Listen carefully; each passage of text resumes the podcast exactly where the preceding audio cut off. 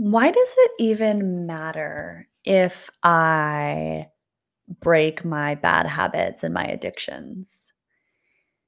I recorded a whole episode, which is going to be right below this one, and it's all about habits and addictions and how to break them. But I realized when I posted it that I missed a core element of that topic, which is a spiritual mindset shift around what addictions even are.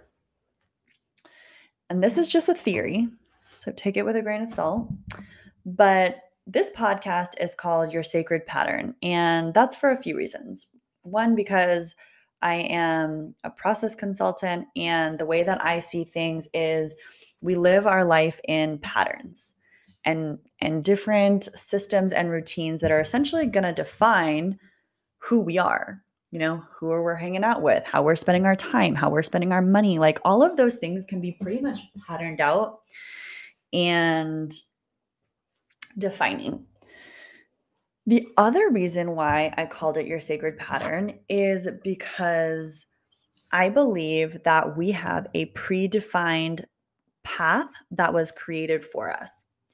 The reason i feel that way is because if you look at any of the gene keys, human design, natal chart, it is hard to unsee the fact that it's so accurate. It's wildly accurate, and you can even use it as a frame and a system to understand some of the shadows you experience with love and what your gifts are and how you're going to make money. And of course, you want to use it again with a grain of salt and use it just as a frame to confirm with your own inner sovereignty of like whether or not that is correct. For me, it's been radically correct. And I feel we have this sacred pattern that is created for us. And imagine that pattern is a magnet. And the magnet holds us to that pattern. But when we deviate from the magnet, because we are human and we have free will, those moments where you lose, you feel like you're losing all your energy, you're frustrated, you don't know what to do, you are having anxiety, depression, you're um, chaotic. That's usually because you're now expending all of your energy figuring out how to get back onto the path or resisting change because change is scary. So you want to stay where you are now, but that's not where you're meant to be. So, for example, if you're at a job that you absolutely hate and every single day you know that it's time to leave, but you stay for another like three years, every single day for three years, you've expended your energy on staying somewhere where you know you're not supposed to be instead of doing the scary thing and taking the leap of faith. That's where you get stuck. the reason why addictions are play a key role in this is because when you use addictions, it's usually to numb out. So it's some kind of numbing agent. And what that does is that numbs you out from the pain of reality, but it also numbs you out from your connection to source when you are disconnected from source, you're not getting as much wisdom coming through, clarity, peace, love. And instead, your mind becomes filled with all of these self deprecating, limiting beliefs, distractions, chaos, unhappiness. And when you continue to put things in your body like food that's not good for you, um, excessive use of marijuana, alcohol, all of those things, they're essentially numbing you out to the truth of who you are. They're making you feel good in the moment.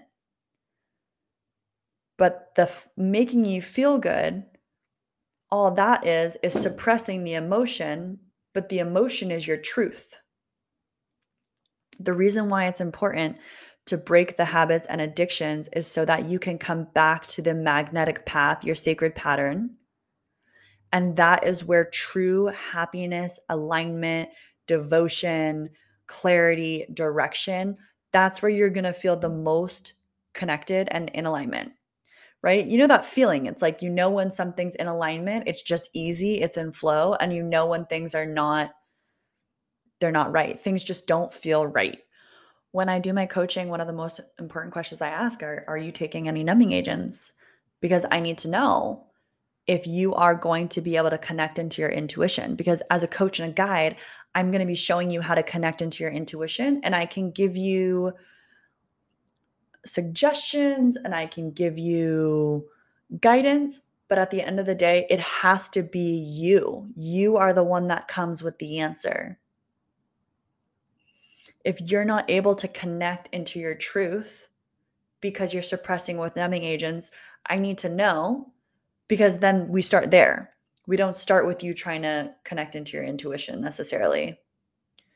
We start where we're at we start with the numbing agents. We start with organizing your life so that it's not so stressful. We start with talking about what you're trying to suppress right now.